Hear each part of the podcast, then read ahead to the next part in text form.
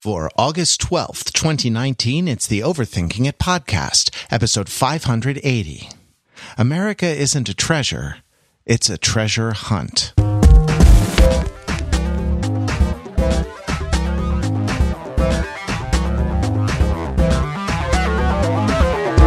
Welcome to Overthinking It, where we subject the popular culture to a level of scrutiny it probably doesn't deserve. The Overthinkers are like your smart, funny friends from the internet. We're never happier than when we are poring over some sort of uh, falling apart uh, piece of text, a little, a little clue, a little, uh, uh you know, bit of culture that is is flaking at the edges and and dusty and old and worn, and we spread it out on the table before us, drip some lemon juice on it, and blow on it. With the heat of our breath, we reveal a different meaning. I'm Matt Wrather, and with me are my fellow treasure hunters, Peter Fenzel. Hello, Pete. Hey, Matt. And Mark Lee. Hello, Matthew. I'm now, breathing on something as we speak. Oh, wow, that was intense. I don't know if the I don't know if the um, yeah I don't know if the if it's picked up by the microphone, but yeah, that's good. Uh, the um, the the promise that we made you earlier. Uh, earlier this summer is that if there were a weekend where we were not particularly moved to go out to uh, to the cinema to see something in current release that we would uh, we would not just do it for the sake of of doing it. I feel like that's fatiguing for all of us, but instead we would rekindle our love of storytelling and of cinema by revisiting a classic film. Uh, you know, if it's available on streaming, all the better. That we could uh, go in and talk about and and have a lot of uh, uh, have a lot of fun having a conversation conversation about. And then, uh, like a, a, a, clarion call, like a, a secret message sent to us by a powerful cabal from the past, the New York Times published a uh, an interview, an extended interview with Nicolas Cage. Now it came out online this week um, this uh, Nicolas Cage piece, and then it was published in the Sunday Times today as we as we record this on 11th the 11th of August 2019. So. Um, this uh, Nicolas Cage piece got us thinking: um, what what Nicolas Cage film could we revisit uh, perhaps one we hadn't talked about on the podcast before. And of course, we, we were led to the classic National Treasure. Uh, a film about a, a film d- that is about. I made a joke at the beginning, but it's about doing what we do. It's about deciphering the clues. It's about finding the hidden meaning underneath all of the the artifacts, the surface level artifacts, and and and doing it with a, a kind of not only a uh, like a puzzle master's, you know, virtuosity at, at deciphering the the double meanings of things or or you know whatever uh, what have you, but also um, with a kind of humanity uh, with a kind of deep understanding of the wellspring from which these things these things emerge. What I mean, I think, will become clearer as we talk. So let's dive in, guys. What is the national treasure? Pete, do you oh, have an man. idea? Yeah, I mean, you said, you know, why is yeah. that even? Why is that a funny question?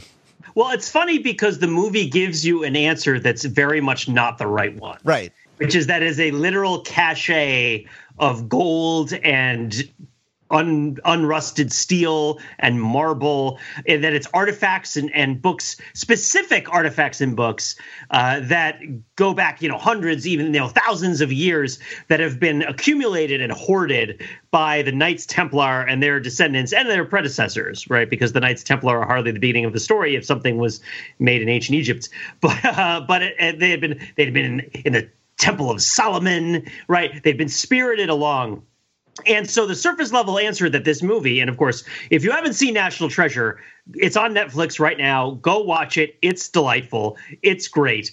Uh, it is it is a it is a movie for children. don't get don't get me wrong. Uh, it is not really a particularly gritty entry in the Nicolas Cage oeuvre, uh, but it is it, it has definitely got sort of an educational mission to it as well. But you know, above all that, it is it is also a uh, a movie worth watching. You know, from its period. But at any rate. Um, on top of this idea, underneath, on top of, around this idea of these physical objects, the national treasure. Uh, I, am I'm, I'm reminded once again of, of Wallace Stevens and the way that he frames notes on a su- supreme fiction by not necessarily identifying what the thing is, but by making statements about it that are true. So, what is the national treasure? It is contested, right? That the national treasure is something that belongs and it's funny because it's called the national treasure but it's of a sort of international nature. It's from all over the world but for some reason it is associated with america and, and potentially it's because the people who are watching the movie and in the movie and making the movie are all american and that's kind of the ba- really important lens through which to see the movie. Um, but it is contested amongst various sorts of people who want to take it and it is from the past right? So it is it is a legacy of thought and of of power and of wealth and all of these things that can be seized and that everybody wants. And there's this question of who owns it now, who's owned it in the past, and who's going to own it in the future. And so while you can't necessarily say, oh, well, it's it's the riches that come from founding a country. Well, maybe, right? But it also is sort of uh, discursively has relationships with what you think a country is or what you think the past is. I mean, I'm I'm I'm uh, spinning out various sorts of cage-esque threads here.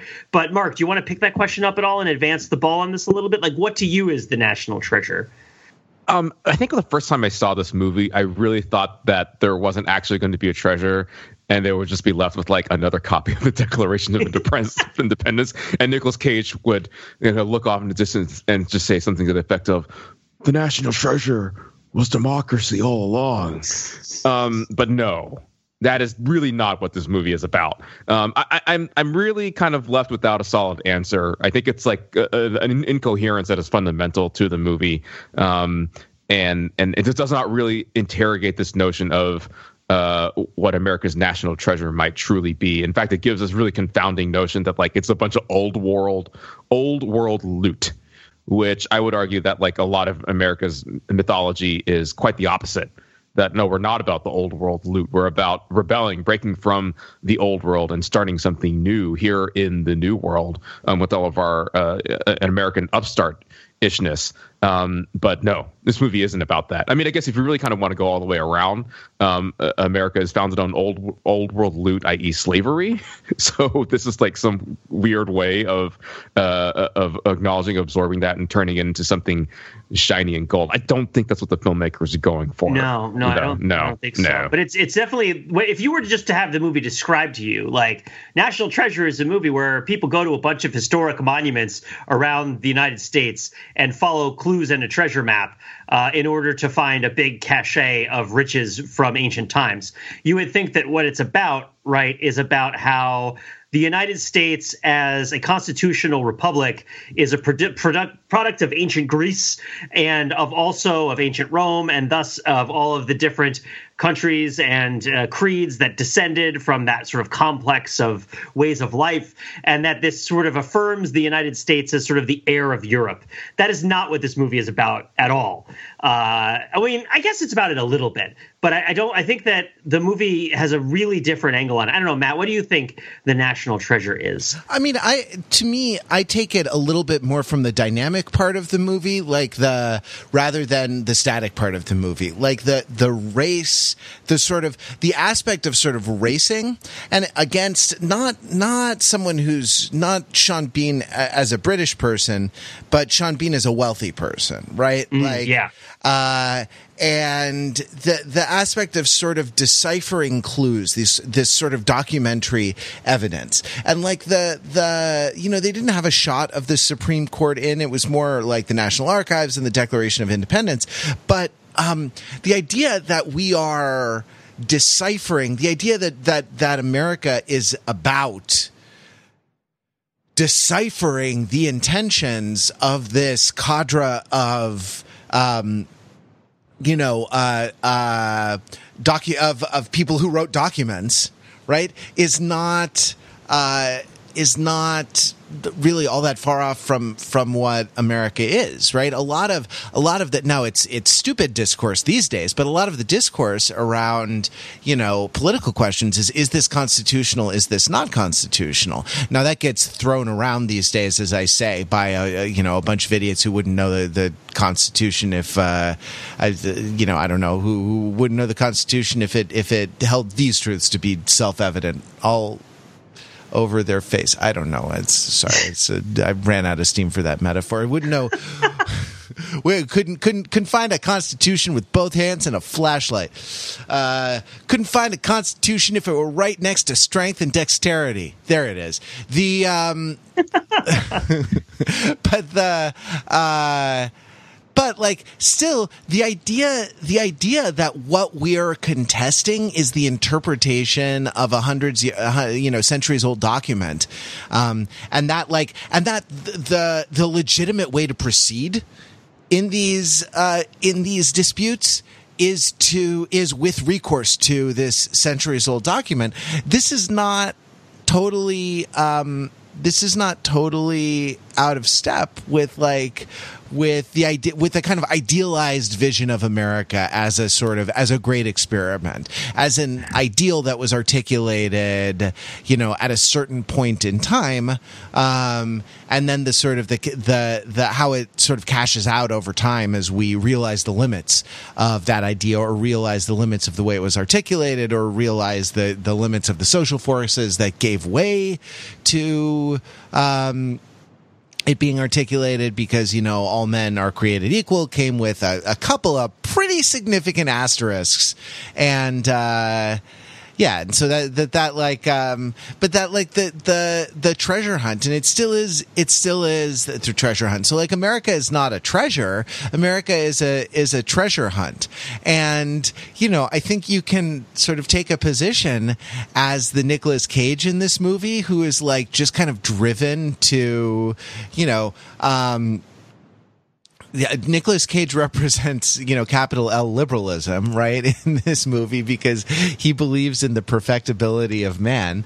And Jon Voight represent appropriately enough, Jon Voight represents conservatism because he thinks it's not, he thinks it is the way it is. It's unchanging. It's just more clues. There's sort of no there there. There's no actual like concrete benefit. There's no material benefit to uh, this pursuit um, this pursuit of treasure. So, uh, yeah, as I say, America is not a treasure, but it is a treasure hunt.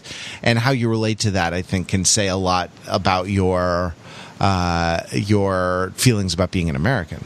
So, to take it from another angle, I would also like to consider what is a national treasure in the contrast of what is a Da Vinci Code because I, I think I think you have to consider this movie in comparison to the Da Vinci Code, which came out the year before, right, and was huge. I mean, yeah, I mean the book, had been, to, the book yeah. had been huge already, and the movie was huge. It was hugely anticipated, right. and it did really well. Yeah, I guess the movie came out in 2000. Yeah, the, the, the novel came out in 2003. When did the so the novel was huge of the Da Vinci Code when the National Treasure movie came out, and then the Nicol then the film for the Da Vinci Code came out in 2006 after National Treasure had come out. But I consider the two works to be in something of a monologue where National Treasure is saying things to the Da Vinci Code, and the Da Vinci Code is pretending that they're not in the same room uh, because the Da Vinci Code. So way that so for those of you who have not read, and I'm not going to spoil the Da Vinci Code, but but the general gist of the Da Vinci Code shouldn't be that surprising, which is the idea that you know what we're told is kind of cultural history has these subversive ideas within it. And if you believe in the I guess what really super conventional, really straight down the middle, you know, uh, high school honors history exam answers not even anymore right? But like from 30 40 years ago the middle the elementary school model of what us history is like or the world history in the case of da vinci code well i got something to tell you because there's this subversive undercurrent throughout all of history and this degree to which the history and the cultural history in particular that you think you know is a lie especially with regards to religion and gender right? And this idea that that there is a kind of mysterious reality that you are sort of aware of, that you sort of sense is real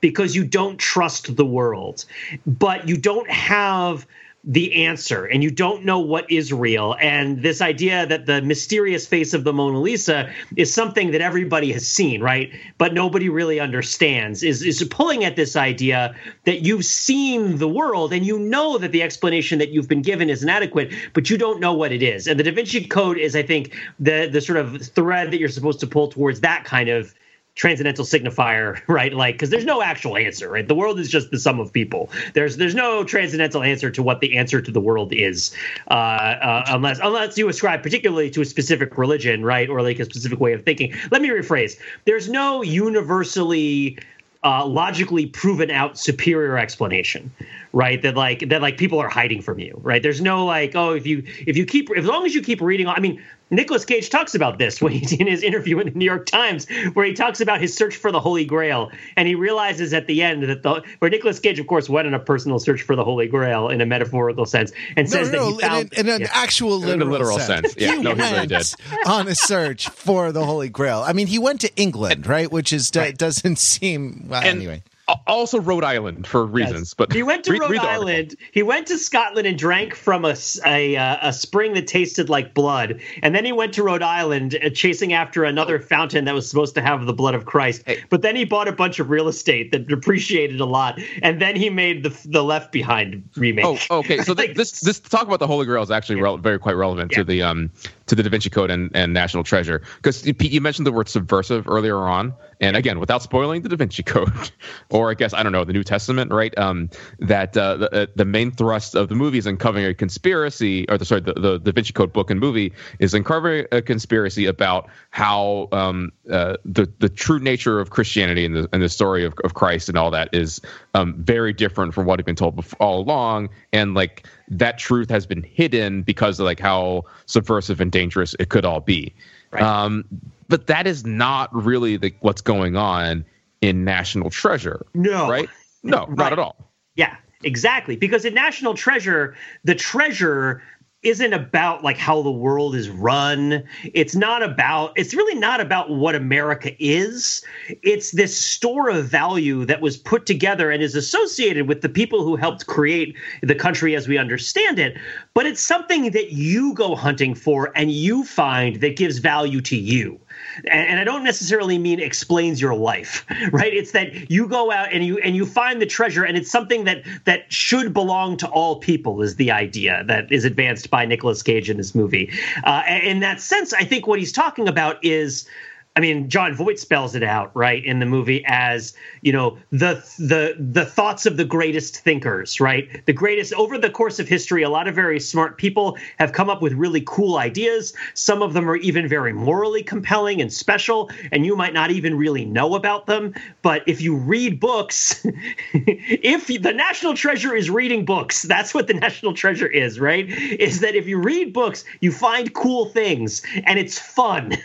reading books is fun, like going down a rope a rope elevator that's breaking underneath Wall Street, right? and if you go out you and go to don't have museums, to take my world for, for it. exactly. You don't have to take my world for it, right? But the the idea that like the Da Vinci, I was saying that the Da Vinci Code is about the person's external regard for the world. Like the secret lies like out there in the world. Whereas like in national treasure the individual takes possession of the secret right? That the national treasure is something that exists in a sort of state of common possession but if you go searching for it you can find it and uh, and there's not this and, and and if you're one of the good guys there are also people who are searching for it who if they find it then you don't get it. And so there is a conflict right which is that who's going to see this sees this legacy? If you're not out there reading the books and understanding how the world works and figuring things out and also not that but not just that but understanding the kind of moral charge that comes with uh, you know for better or for worse being in that kind of position right whether you exercise it fully enough or not.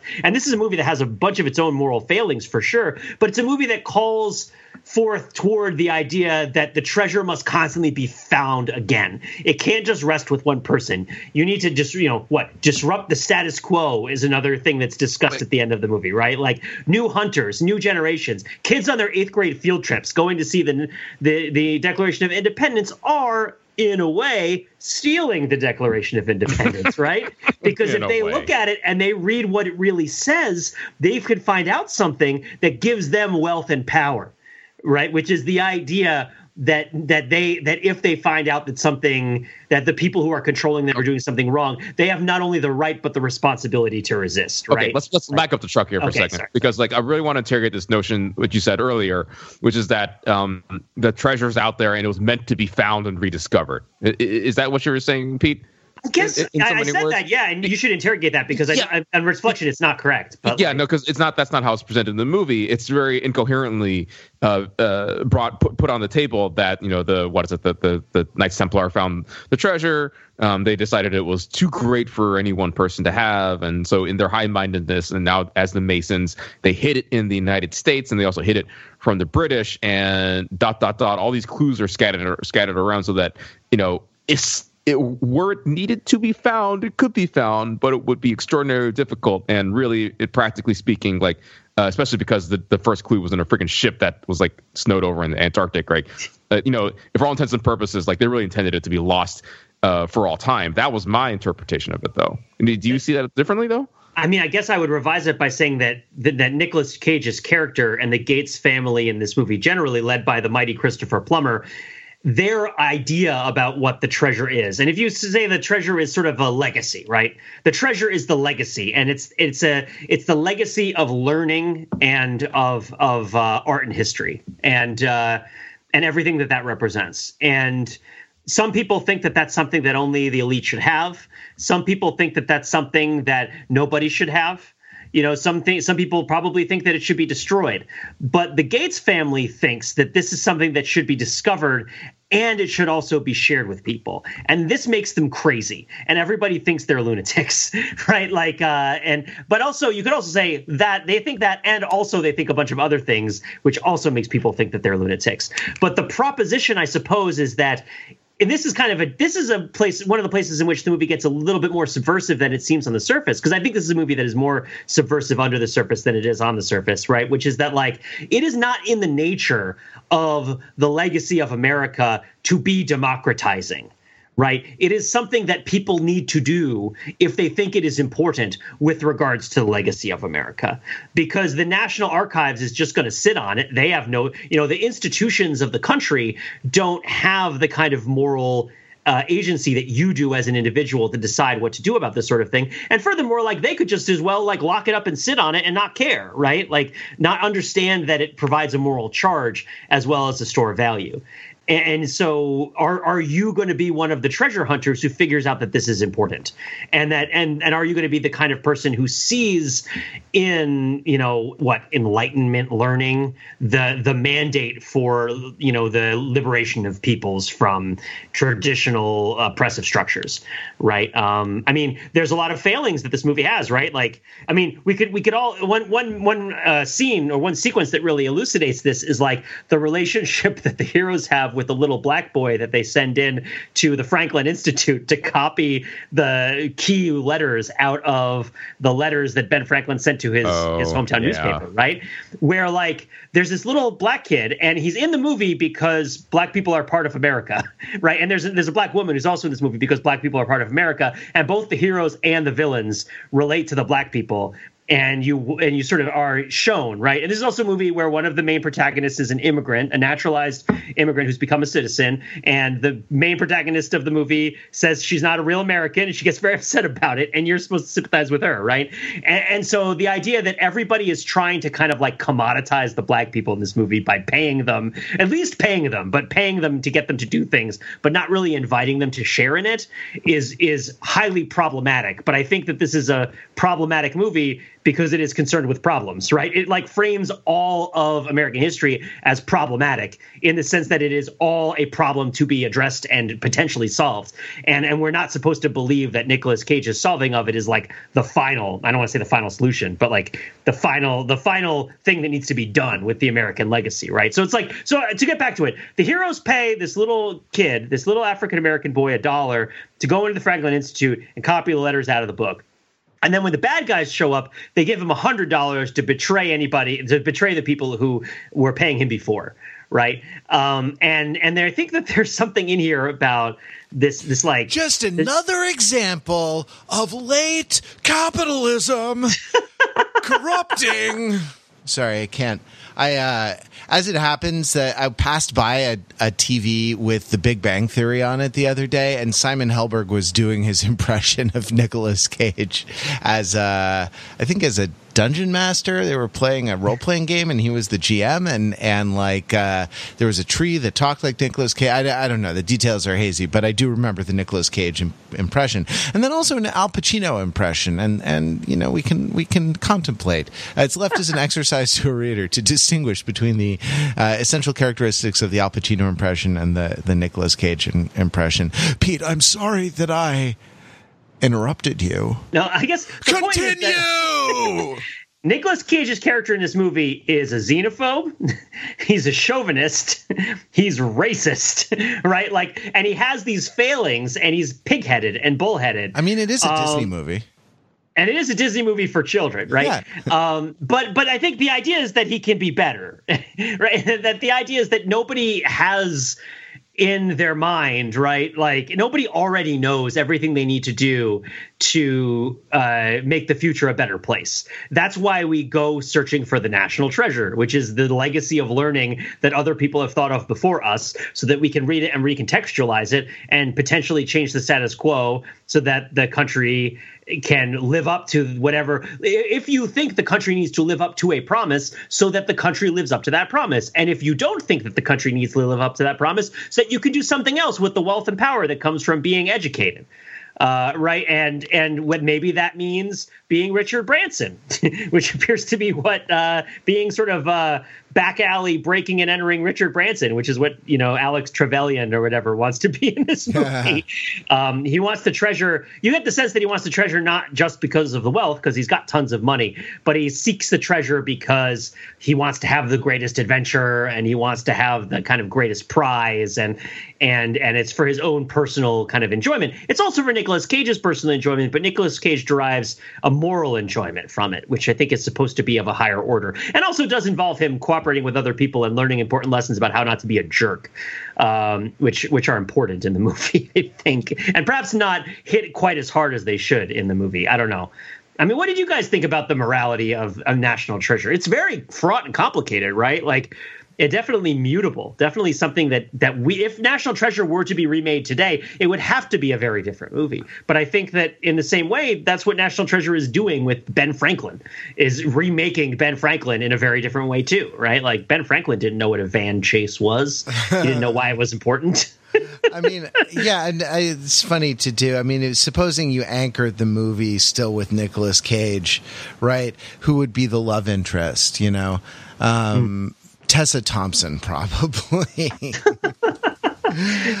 uh, which you know might depending on. Um, well, I mean, certainly, certainly wouldn't wouldn't not watch that movie, but but that's not what I mean. I don't mean that you would just have to make the cast more diverse, or you need to increase the age difference between the hero and the heroine. you would have to make the cast more diverse, and you would have to increase yeah the you would have to uh, include a different a different foreigner, not a not a German you know, as uh, yes, as yes, the, as the love interest in this in this movie, and the yeah, the villain would probably also have to be have to be different. I don't, you know, uh, yeah, I don't know. The, the there is definitely a. Um, the the risk tolerance he has he has a great he has a very high risk tolerance uh, in this film right like the risk to the document the actual document the the uh, Declaration of Independence is very um, his his calculation of that and like why why he thinks it's good why he thinks you know the the arguments in favor outweigh the arguments against um, you know, heading to uh, go, going with that and like uh, running, you know, running through the streets with it and, and dousing it in, in lemon juice and, and whatnot. That like uh, it's uh, it, it is it is sort of interesting. It is a bit of a kind of a uh, prophecy. Like uh, he he is a bit of a chosen one in this movie. Mm-hmm. I guess is is is what I mean, and that's that's sort of American uh, American as well. I, I do like um, I, I feel like there is some old school bravado in the just the completely formalistic grabbing and kissing of the female lead oh, with, with, whom there's been no chemistry uh, up to up to this point you know right like no no lingering glances no love theme from national treasure no uh just just grabs her you know, there, plants, there, plants there, there was, kiss her. There was five seconds, like 45 minutes earlier in that movie, uh, after they're uh, changing in their Urban Outfitters together, when they like, linger and look in each other's eyes, and that's it. Like yeah. for the most part, yeah.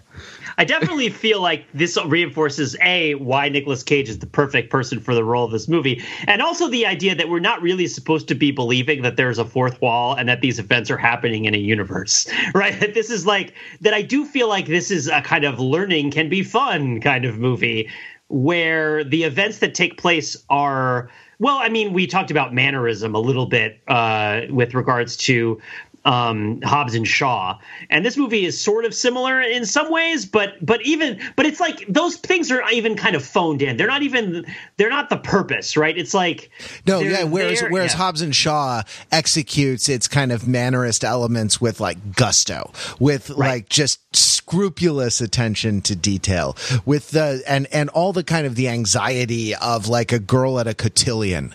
You know, the the National Treasure is a lot sloppier. Uh, uh, with with the the mannerist uh, elements in in the movie. Be they. Like even even to the point where you know cutting between scenes in the same chase scene and in shots that are supposed to be continuous that are very clearly in a completely different location than you know like it does not scrupulously observe the laws of geometry you know and that's and that's is right so much for your so much for your your foolish consistency there, there's one phenomenon. There's one phenomenon in this movie that maybe you can guys can help me come up with a name for, which is and it's used a lot. I feel like in this movie, which is when one character in a movie reaches out their hand to another character in the movie with the idea that if you grab their hand, it will save you. When if you consider the situation and the physics of the situation, if you grab their hand, you definitely will die. Right? Which is like like Nicolas Cage is like reaching out with one hand sideways out of a speeding van right? Which is not that high off the ground. If Diane Kruger were to grab his hand, she would fall and her hands would extend over her head and she would hit the pavement, right? Like she would bounce if she were to grab his hand. This also is the movie where it's like, oh, you know, he drops her off of a scaffolding and uh and they and then she's she's like, "Don't worry, I would have dropped you too to save the Declaration of Independence." But that that's beside the point. The the idea that at any point the people in this movie might casually drop each other is just part of its unreality. But but this notion of like grab my hand had become so entrenched by this point in movies that in order to raise the stakes on it, the situations were elevated to a point where grabbing your hand would be useless. I mean, what is this? Is this what the cliffhanger point? What is this? Is this the? uh I mean, should we should we call it the like the Cage Kruger special? Which is like, it, I mean, it, it, it reminds me of uh, Last Crusade. Uh, Yes. of all things, right? And Oh, which this yeah. movie pays a, uh, um, owes a pretty heavy debt to. Oh, that's Um, that's even better. As as like an antecedent to this movie, that this is the like Last Crusade meets Da Vinci Code meets like a high school field trip. Well, it is. This, there's a kind of a have your cake and eat it too element, right? Like the Last Crusade, the beautiful moment in the Last Crusade when when Sean Connery looks down at Harrison Ford and says, "Indy, let it go."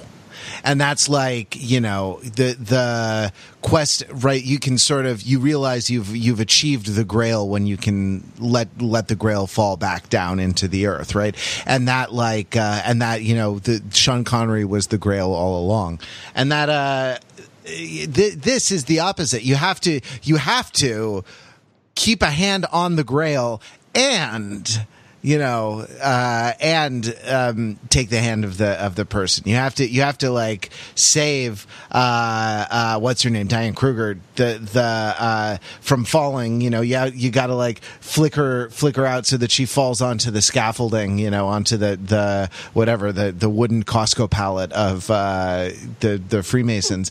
And um also that you grab the declaration at the uh, at the same time before it it falls. But like how it wasn't that deep, right? It couldn't be that deep at that point. You know, it's uh It was five. Oh, it's five stories tall, supposedly. You mean like when she's yeah, exactly actually- four or five stories, right? So let the declaration fall. It's not gonna Yeah, like exactly. it's not like a snake pit, and that thing is done up really well in a like a Kevlar case or something like that. It's it's uh you know save the you know let it Indy Benjamin Franklin Gates. Let it go. so like one of the fun to compare it again to Indiana Jones and Last Crusade, one of the fun things this movie really indulges in is posing a question to the hero in the form of a mystery where the audience can feel proud because they came up with the right answer too. Right, which is the whole like the cup of the carpenter scene in Indiana Jones and the Last Crusade, where you see the fancy guy drink from the super fancy glass and then he dies in theatrical fashion, and then Indiana Jones picks up the plain clay cup, and you're sort of like, yeah, that's what I also would have thought, right? Or there's this sense of like that's the right answer. It confirms. There's a confirming sense. It's not like I'm surprised. I'm, I'm surprised a little bit, but mostly my my belief, which I didn't necessarily know was relevant to the situation, is confirmed, and that I get to participate in this in the end of it, which is, I guess, part of what makes it a Grail quest to an extent is at the end you feel like you found something but it's also something that you that you is in your history right? Is whether it's literally or figuratively something from the from the past.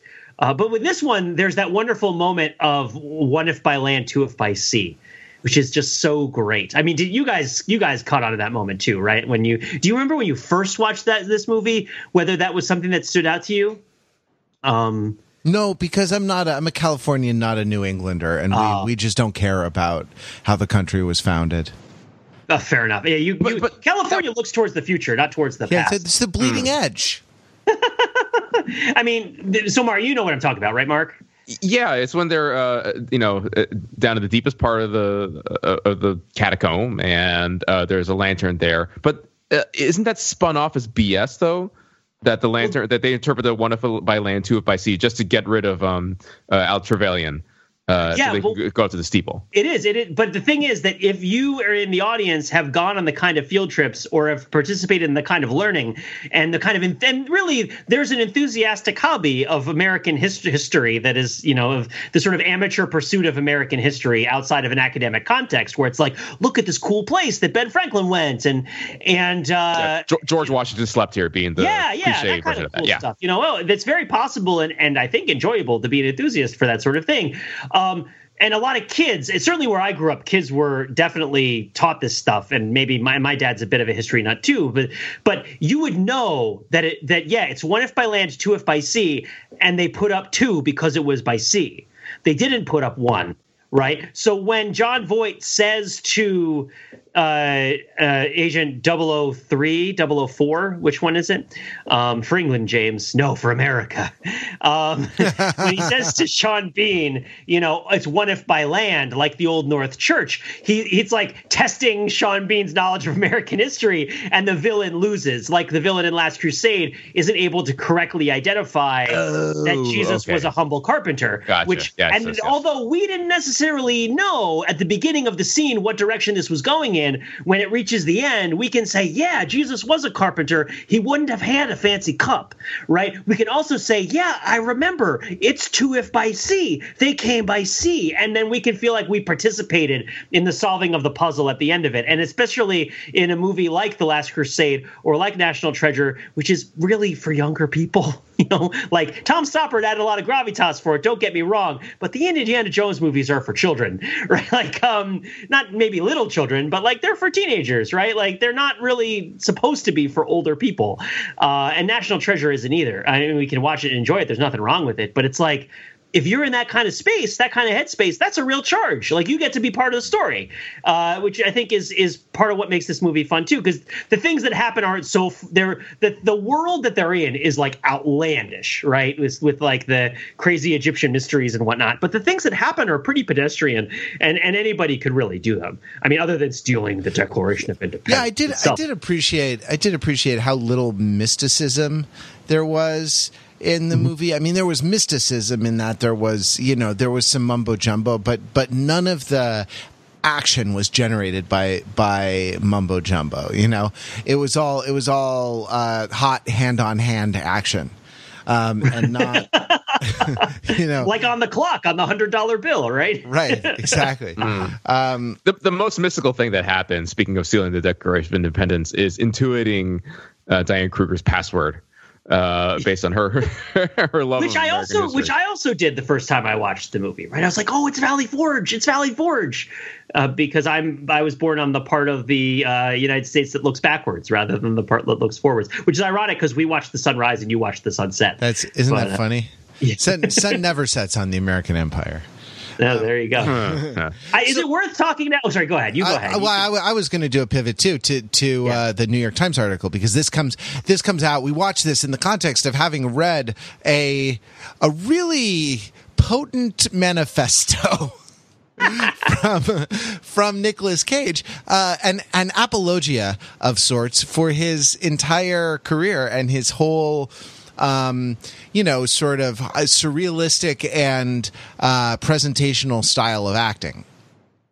And this seems like almost one of the uh this this seems this uh its sequel I would say Gone in 60 Seconds is another one um where it's a lot of it is really toned down you know uh it's not the not the um theatrics of uh, it's not the theatrics of uh, oh god, what's the one I'm face off? You know, it's not the the like the deep um, human pathos of leaving Las Vegas or you know a, a lot of other high points in his oeuvre. He's he's playing it kind of straight down the middle here. So I guess the way I want to uh, I I want to address this question is: Do you see glimmers of the the surrealistic um, sort of? He talks about kabuki and he talks about like avant garde uh, art of all sorts, and he talks about philosophy in this uh, interview that he did with the Times. Like,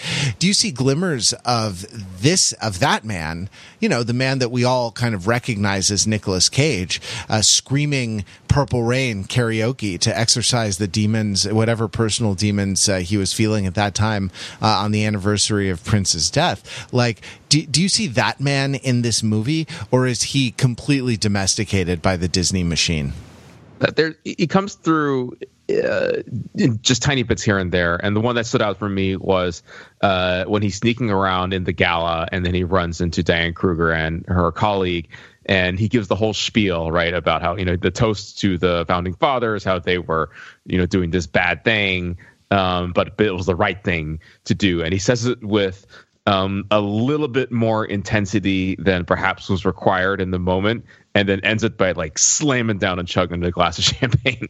I think so. Um, it, it was it was uh, uh, it was much more over the top than any other um, piece of dialogue he gave in the movie, and, and it gave me joy. And so, yes, that very much felt like a Nicolas Cage thing. Uh, to me, the most Nicolas Cagey scene in the movie is the scene where he's in Diane Kruger's office and he's explaining to her why Sean Bean is going to try to steal the Declaration of Independence because you get the sense with Nicolas Cage that when he says something, he needs it to be true, right? He even if it's something crazy, even if it's something just completely out of of you know out of conception of human experience to some really grand or transformative degree when he says something there needs to be truth to it in the context in which it's being said.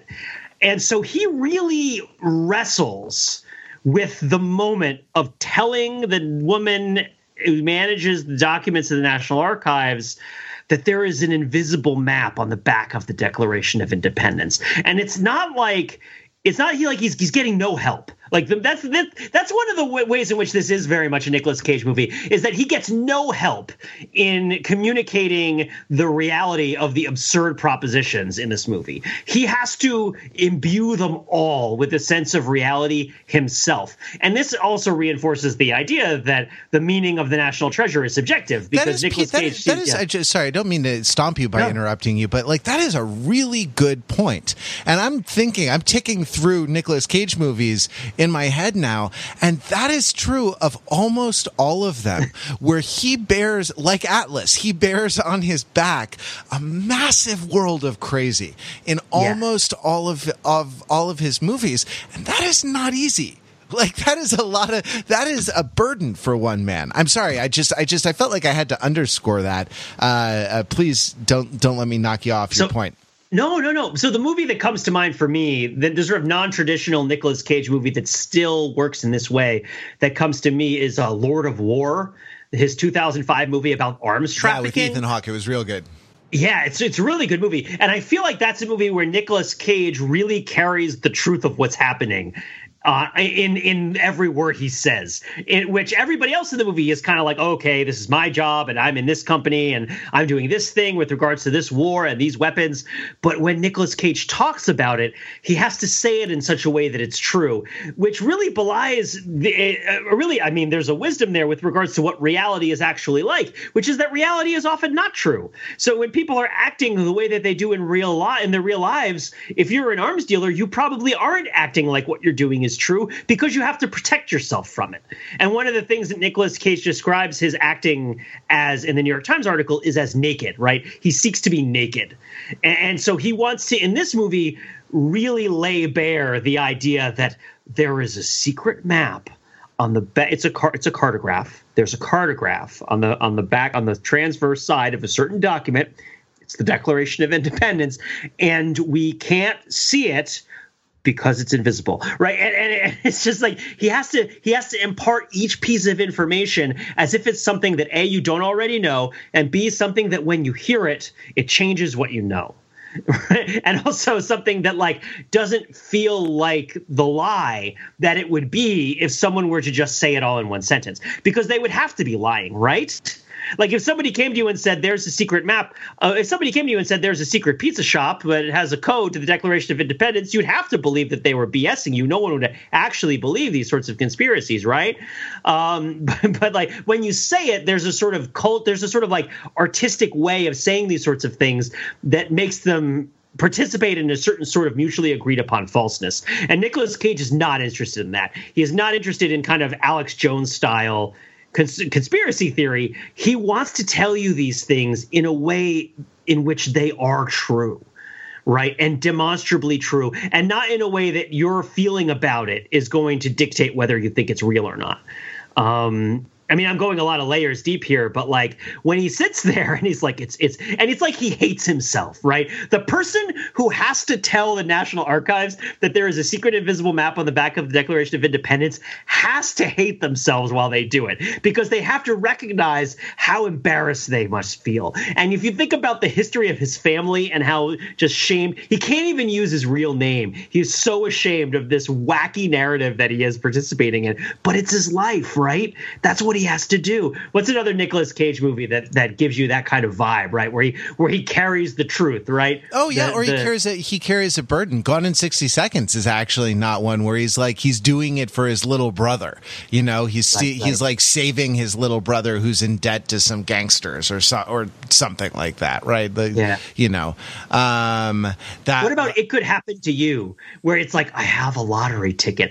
I promised the waitress, I promised her that if I won the lottery, I would split the lottery winnings with her. And I am tortured by this, right? Like, uh, There's a great uh, there's a great um, bit in the Ethan Hawke uh, scene at the end in in Lord of War where Ethan Hawke catches him and he's in some like custom he's a holding cell in customs and he's just sitting there and he's calm and he's like let me tell you how this is going to go and it's like you know you're you're uh you're a superior superior superior to you is going to come in thank you for the great work that you've done and let me walk out of here scot free because it's not just the bad guys who have a vested interest in me being an arms dealer out there in the uh, out there in the world. And it's that like Oh, here we go. Let me tell you. Let me tell you how this is going to go. That uh, really, uh, that really characterizes this. Like, I want to tell you about the nature of reality. You know what movie this really makes me think of, both in terms of wanting to see and also tragically knowing that it isn't what it could be, is the 2010 movie The Sorcerer's Apprentice Yeah. that Nicolas Cage made for Disney.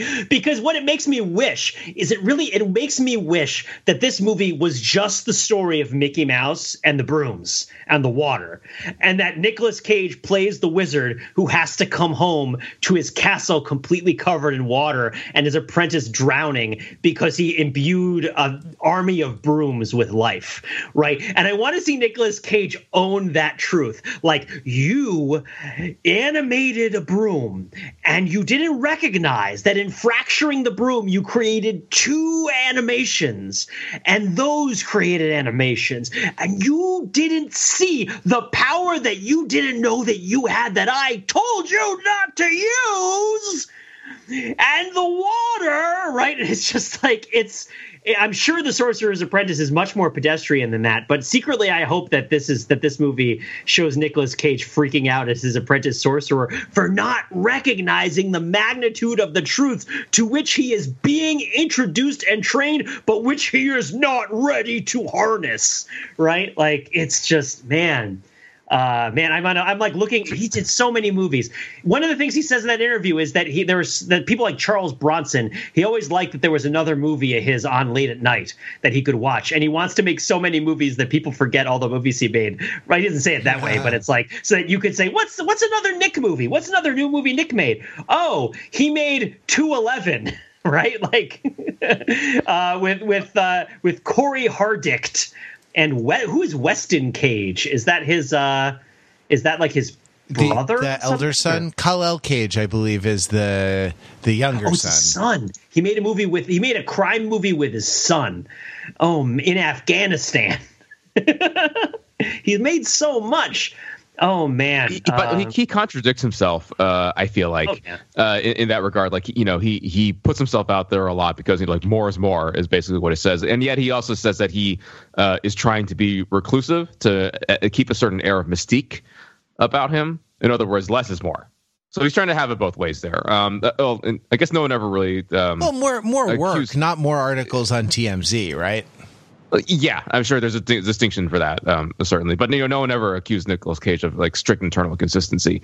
Um, but uh, here's here's something else I wanted to talk about uh, before we wrap this up: is um, watching this movie about a vast American conspiracy in 2019, where it seems like all sorts of conspiracy theories and that sort of thinking is very much on the rise. Um, did, did any of you feel like un- uncomfortable watching all this like Illumin not Illuminati, but like uh, you know Yeah, Knights Templar and, ma- and Mason yeah. Masonry stuff uh, in today's like brain addled QAnon environment? I mean, I mean, go for it, yeah. No, no, you. I mean, Pete, did you feel uncomfortable?